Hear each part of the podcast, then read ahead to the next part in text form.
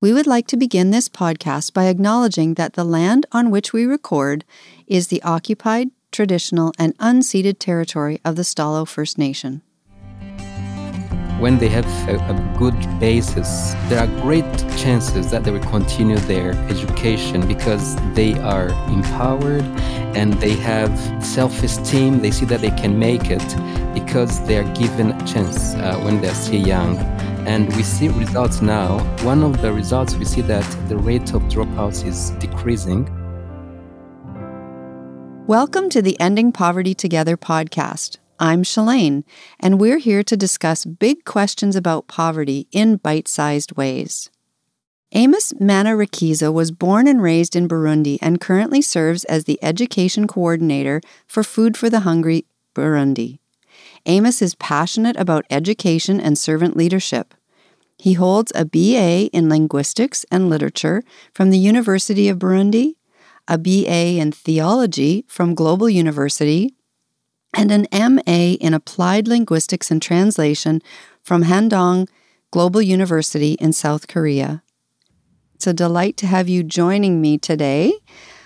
I would like to begin our conversation by asking you if you would finish the sentence Poverty is complex because. Thank you, Shelaine. It's, uh, it's, a pleasure to be here and to be part of this podcast. Uh, poverty is complex because it is a multifaceted phenomenon.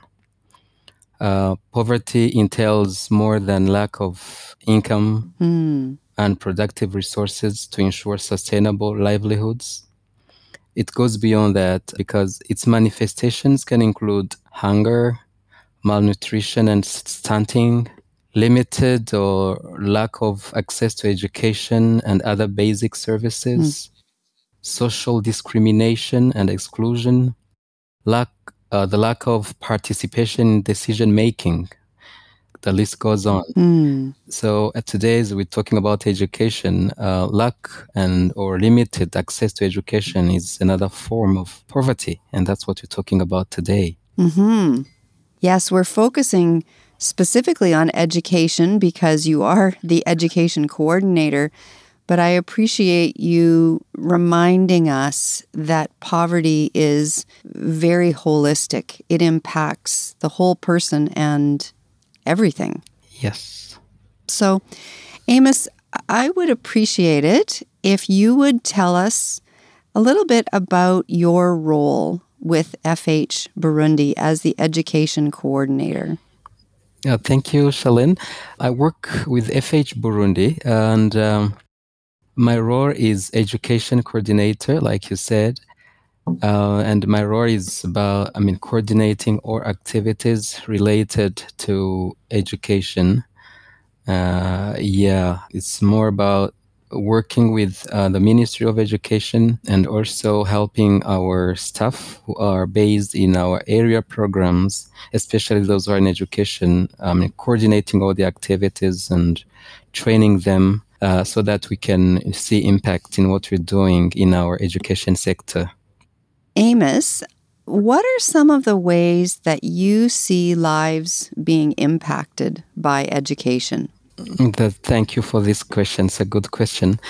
Um, so I will start by saying that um, what we're doing in education, uh, I mean, at level of FH Burundi, we basically focus on um, mm-hmm. on young children we're doing programs in um, preschool level or those who haven't uh, don't have I mean, the opportunity to join preschools. We're trying to create early uh, childhood development centers so that we can help give a chance to children from remote places, vulnerable places, so that they can have access to education. I mean, some form of education before joining primary school, because in uh, our country, especially mm-hmm. in the mm-hmm. rural areas, we don't have many preschools. Children, when they start school, it's a mm-hmm. primary one, P1 or grade one. So that's where we are focusing on our attention because we know mm-hmm. that if we invest uh, in that area, we are likely to see big returns because that's the basic, that the foundation uh, for children. And after that, we are also focusing on the Mhm. first three years of primary school, grade one, two, and three, so that we can make sure that um, children have good foundation, and this will help them to continue their education career. I mean, or, or trajectory. I can say that we we see results immediately because we are working with young children, but it's interesting to see that it gives hope to children who didn't have a hope before. Mm. And for those who are already in primary school, I mean, grade one, two, and three, because we don't go beyond, we that's where we focus on our, our resources and interventions. For them, when they have a, a good basis, Mhm. th- there are great chances that they will continue their education because they are you know they are empowered and they have Mm. self-esteem. They see that they can make it because they are given a chance uh, when they're still young. And we see results now um, Mm. one of the results we see that the rate of dropouts is decreasing because before in, in, in some of the schools children would drop out because their grades or they they can't make it. They're, they're not succeeding.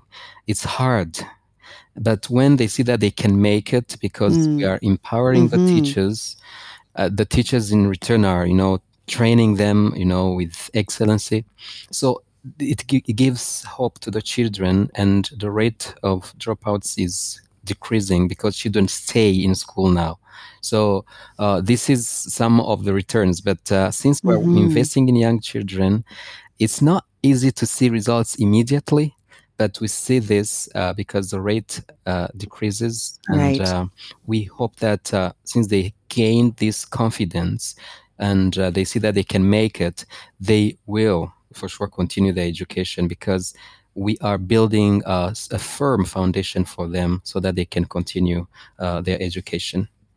Mm, hmm And that foundation isn't just math and reading and and those kind of studies. It's it sounds like it's that whole person development again. So these children are increasing in their confidence and self-esteem and knowing who they are and what they what they can accomplish, which is very exciting. hmm yeah yeah um, uh, that's true Mhm. we try to focus on the whole person and uh, it's not only children we also focus on the, the caregivers these maybe parents and the people who are taking care of the Mm. children so that we can help them uh, know how to treat well the children and even prepare them for school even before so we work with them through what we call cascade groups because we train them so that they can be i mean good caregivers and uh, all those things about uh, you know the development of the child so that they can know how to, to, to care for the child and prepare them for Mhm. the school. We work on that we, we call it school readiness. And caregivers are and even communities are involved because that's the first level because we work with the caregivers and the community. And after community we go into schools. So we make sure Mhm. that uh, we touch all those aspects uh, or those you know levels so that a child feels like they are in a good environment. And this is what we call i mean for us the approach is um, child-centered community uh, transformation. So we work in the community but uh, the child is the focus. Mhm. yes You mentioned working with the caregivers through cascade groups. I love this concept of cascade groups, and I'm wondering if maybe some of our listeners are not familiar with how a cascade group works. Would you be willing to talk a little bit about that? Sure. Cascade groups is uh, an approach which helps us to work on the transformation of minds. It's like changing mindsets of people or behavior change because we start with a, a small group of people that we call volunteers. These are people who are well known in the community. And most of the Mhm. time, we see that they're mothers because they're the ones who uh, spend most of the, I mean, spend, I mean, most of their time with children and we train them on different subjects. Mm-hmm. It can be about hygiene, how they should deal with this in their homes, how they should play with their children, or how to, mm-hmm. how to make toys for the children and how to help children read i mean like uh, doing some reading at home so these people we train them we have modules we use two of them about different topics about the mm-hmm. development of the child and what a caregiver should do. And then these uh, volunteers, every one of them has like between 12 and 15 neighbors. So they're the ones who are then to take this, uh, okay. uh, this uh-huh. information, this knowledge to their neighborhoods and teach their neighbors. And it's in this way that we seek the transformation of minds or behavior change yeah mm. because we can't mm-hmm. reach all the, the, the homes or the households but through these people that we call cascade group volunteers so we can uh, vehicle this information to many households many families and uh, see changes in the in the communities mm-hmm. and when you have caregivers support and that they value education, then I would imagine you're far more likely to see the children succeed. Yes. You know, you can't really succeed if you don't work with people at the grassroots level because they need to be involved. Mm-hmm. They need to feel like this is their their own thing own it so if you reach that level mm. of i mean of them owning that uh, approach and understanding what you want to do sure, you will surely have success in what you do. Amos, I know there's one program in particular that you're very excited about. And so, would you tell us about the uh, Let's Learn to Read program? Sure. I'm very happy to share about Let's Learn to Read. Maybe I should start with a, a brief mm-hmm. history of the program. Please. Yes, please. It was uh, in, um, I think, 2019 that uh, FH Burundi conducted a research mm-hmm. in our area programs. And uh, this program was done in schools because we wanted to measure the level, I mean, the skills of the children in literacy and numeracy. And we, mm-hmm. it turned out that the children, especially nine years old, are supposed to finish, I mean, to have finished P P3. That's a primary grade. I mean, grade three, and we found out mm-hmm. that um, the the results were not encouraging because only nine percent of them could read and answer three questions correctly about a short reading passage. It was oh, very wow. low, and uh, this was. Uh, kind of concern because they uh, something needs to be done. So it's after that, and I think it was mm-hmm. the school year 20, I mean 2020, 2021, that uh, FH Burundi decided to start uh, a program. Uh, it's not only F- FH Burundi because it was done uh, in the education sector of FH Global. And uh, this program was designed. Mm-hmm. Uh, let's learn to read. It's a, it's like it's a program made of eight modules so we what we do, we build the capacities okay. of teachers, especially I have to insist here, it's uh, from primary one, two, and three. We don't go beyond that because that's where we focus our, our attention. And the the aim or the objective is to strengthen the capacity or to empower the teaching capacities of teachers so that they can teach literacy to children. Mm. I know that's what they do. They even before that they used to teach literacy. There, there are you know the Ministry of Education has its own program, but we came mm-hmm. up with uh, evidence-based strategies that could make it possible for children to learn reading quickly, quicker than before. So uh, these are the strategies we teach okay. them, and mm-hmm. they are in eight modules. I'm not going to maybe to name all of them, but we focus on these practices that make sure that the child okay. is, in, is is is really the center of the learning, and we encourage children to read, and we create an environment mm-hmm. where the child is you know has things to look at or letters or you know words written on the walls, which was not done before and also other Mhm. practices in the way they, they do the teaching. That's all about Let's Learn to Read because I can go into details, but uh, that's basically a program made of eight modules where we, em- we empower teachers Mhm. primary one, two, and three, so that they can really enhance their capacities to teach literacy to children. Mhm. And I can say that uh, we've Mhm. seen uh, in 2021, 2020, 2021, we started a pilot project in Mhm. one of our area programs. And uh, it was just, you know, testing to see if it works. And it did work because we saw results. And uh, that's why the following year we extended to two more area programs because uh, people saw that the program is really working. It's again similar to your cascade group concept. Mhm. You're teaching and empowering teachers so that then they can teach children effectively and the children can learn to read uh, more quickly. And then it comes back to what you said earlier about those children having a really solid foundation. Yes.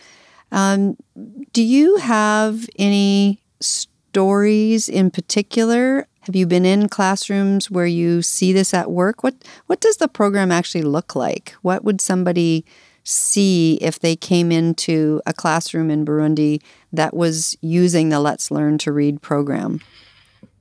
Uh, the uh, the first thing you, you see that you see that we encourage what we call uh, learning and teaching material that are posted on the walls because Mhm. we encourage teachers to do that. Before it was not really a practice. Hmm. So uh, in many of these places, we see that they have uh, material on the walls.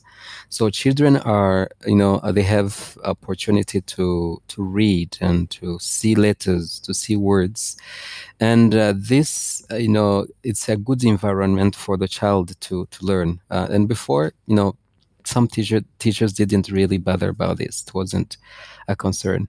Um, another thing you Mm. find that uh, children are more active because we encourage teachers to make the children the center of the learning, and we encourage teachers not to give answers Hmm. if a child fails to give an answer.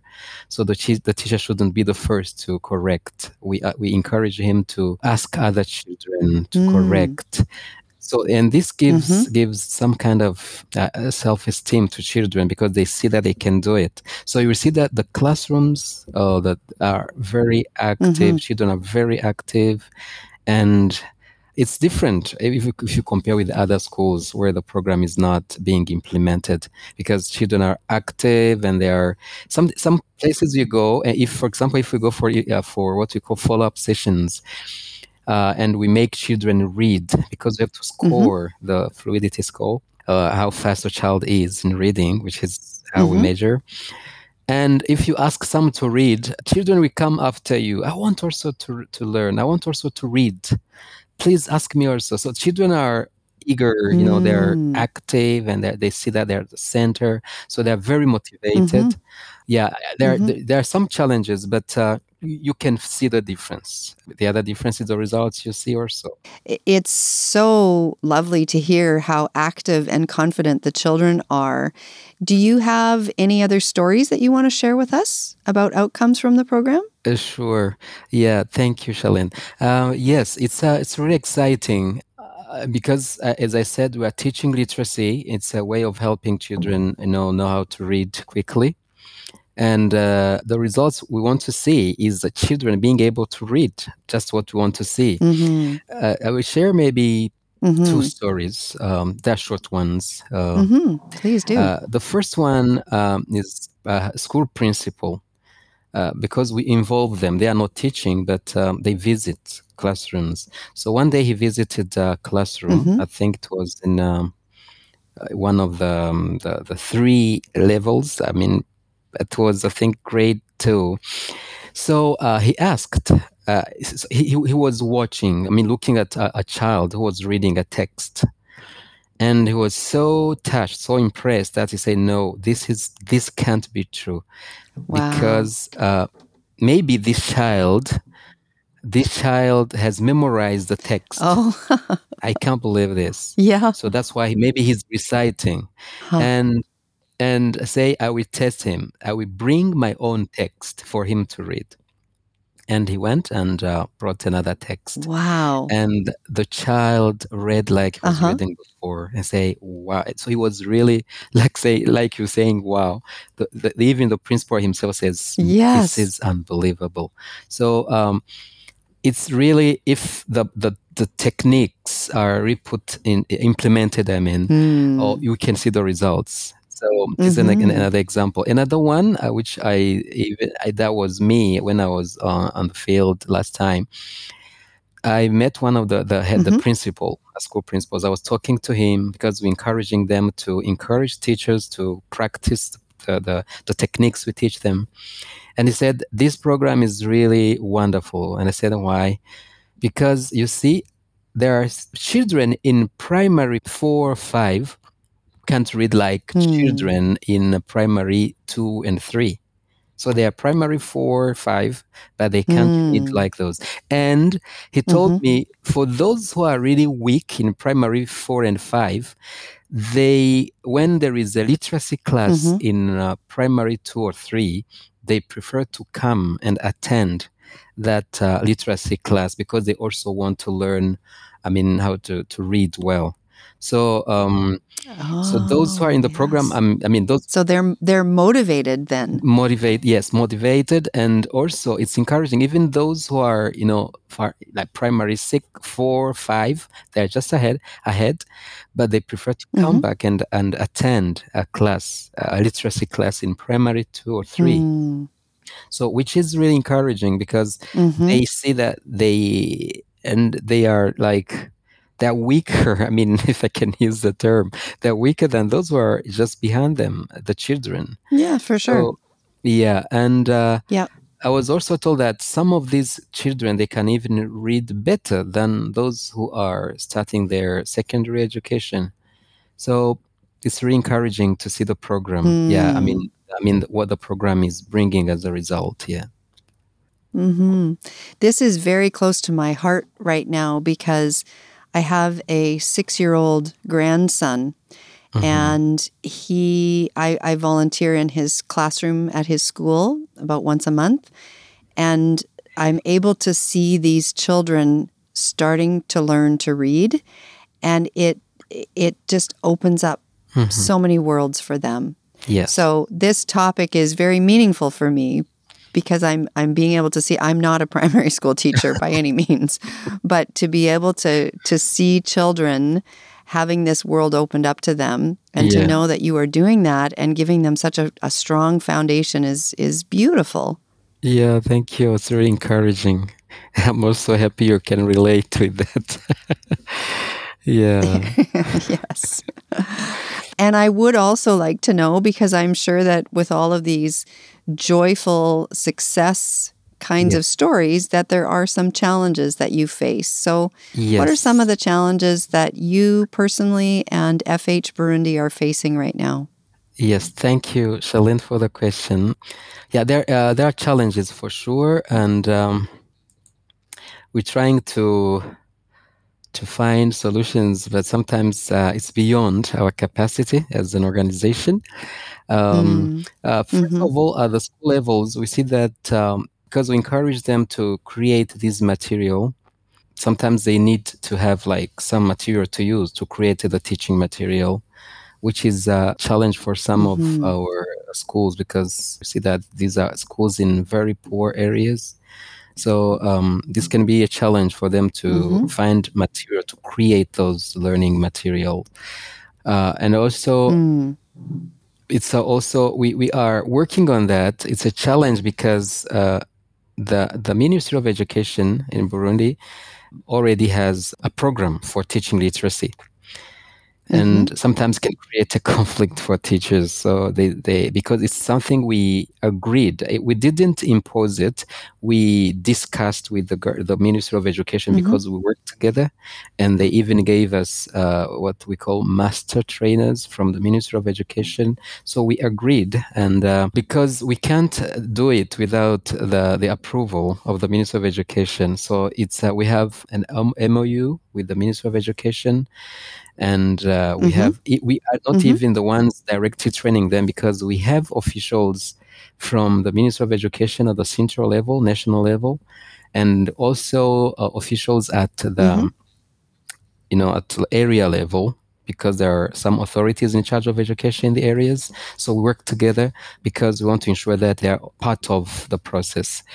So um, sometimes it can create confusion, and that's what we're working on because they have old practices in literacy, and we're bringing new strategies, Right. so which can be a bit uh, confusing to them.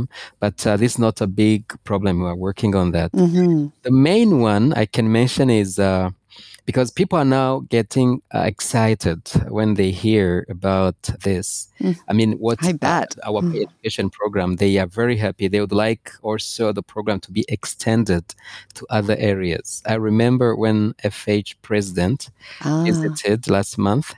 So we were in the office of one Uh-huh. governor in in area we work, and uh, he was saying, "We Uh-huh. know, we know, FH is doing tremendous things in education. If only you could extend to more areas, you know, in our in our province." So uh, this is we have. They're asking for more. And FH Burundi so far doesn't have resources to cover the whole country. I mean, to extend to more provinces. So this is a challenge, uh, which is also, I mean, it's a good one, but uh, we keep telling them, uh, yes, we can do that, but uh, we can't recover the whole country. It's it's costly. Uh, Mhm. So uh, I can say it's like uh, we have financial limitations uh, to to cover more uh, places because now we are uh, in five uh, APs, I mean area programs. Uh, and our area programs are not very big because we can week, work in one commune, which is like a district, but we cover uh, part of it, not the whole Okay. of it. So when they see results in that uh, Mm. area where we are intervening, so they want us to extend to more places, but uh, we are really limited. Um, so Mhm. that's what we're discussing. Maybe, um, God willing, we can have maybe more resources to extend to more places in the future. Mhm. Yes, that would Yeah. It's not surprising to me that neighboring communities would want the same for their children when they see the successes that you're having in the communities you're working in. Yes, yeah, it's not really a surprise because, yeah, they would like also to see that happen and uh, in their Mm-hmm. areas. Yeah. hmm But practically, Yes. Mm. it requires a lot of resources. Amos, I think I have a bit of an idea of where you might go with answering this next question, but um, Mhm. where do you find hope? Okay, a good question and a hard one.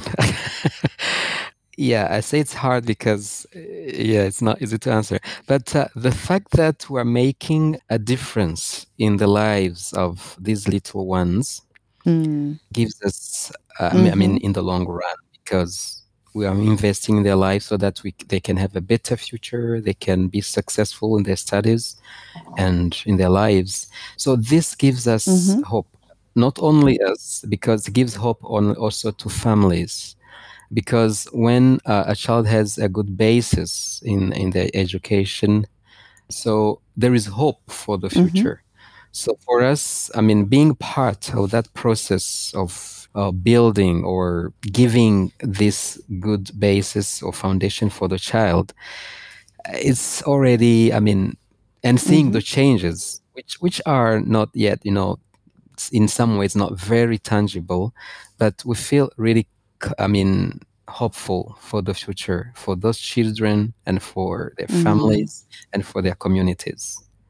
Yeah. hmm Wonderful. Amos, thank you so much. I really appreciate you taking time. And I know that it's uh, it's a big investment for you to spend time and to find a location where internet could work. And so I just I thank you so much that you've been willing to have this conversation. I am leaving this feeling blessed and encouraged. And so I I just um, want to extend my thanks to you and to your staff in Burundi and for all the work that you're doing. Thank you so much. Yes, thank you, Shelaine. I'm very happy, happy to, yeah, to be part of. I mean, this activity, um, this podcast, because um, we we would like people to know what's happening. Uh, I mean, in Burundi, yeah, and Mhm. maybe it can encourage someone. Uh, you never know, or it can maybe also, you know, attract someone who would like to also invest in this in a way or another. So thank you so much for inviting me, and um, it's been a pleasure to meet you and to be part of this. And I'll be glad even in the future to be part of this. if you think uh, I should maybe share something else. Yes, that would be wonderful. I hope to come and visit you in person someday as well. If you have an opportunity to come, we'll be happy to. I mean, to host you and to take you to these places and see what's happening. I would love to do that, and I would love to bring some other Canadians who are very interested in this as well. So, thank you again, Amos. It's been delightful chatting with you. You're welcome. If you're listening today and you'd like to explore what your next steps could be or find out more about FH Canada and FH Burundi, start by checking out fhcanada.org/resources.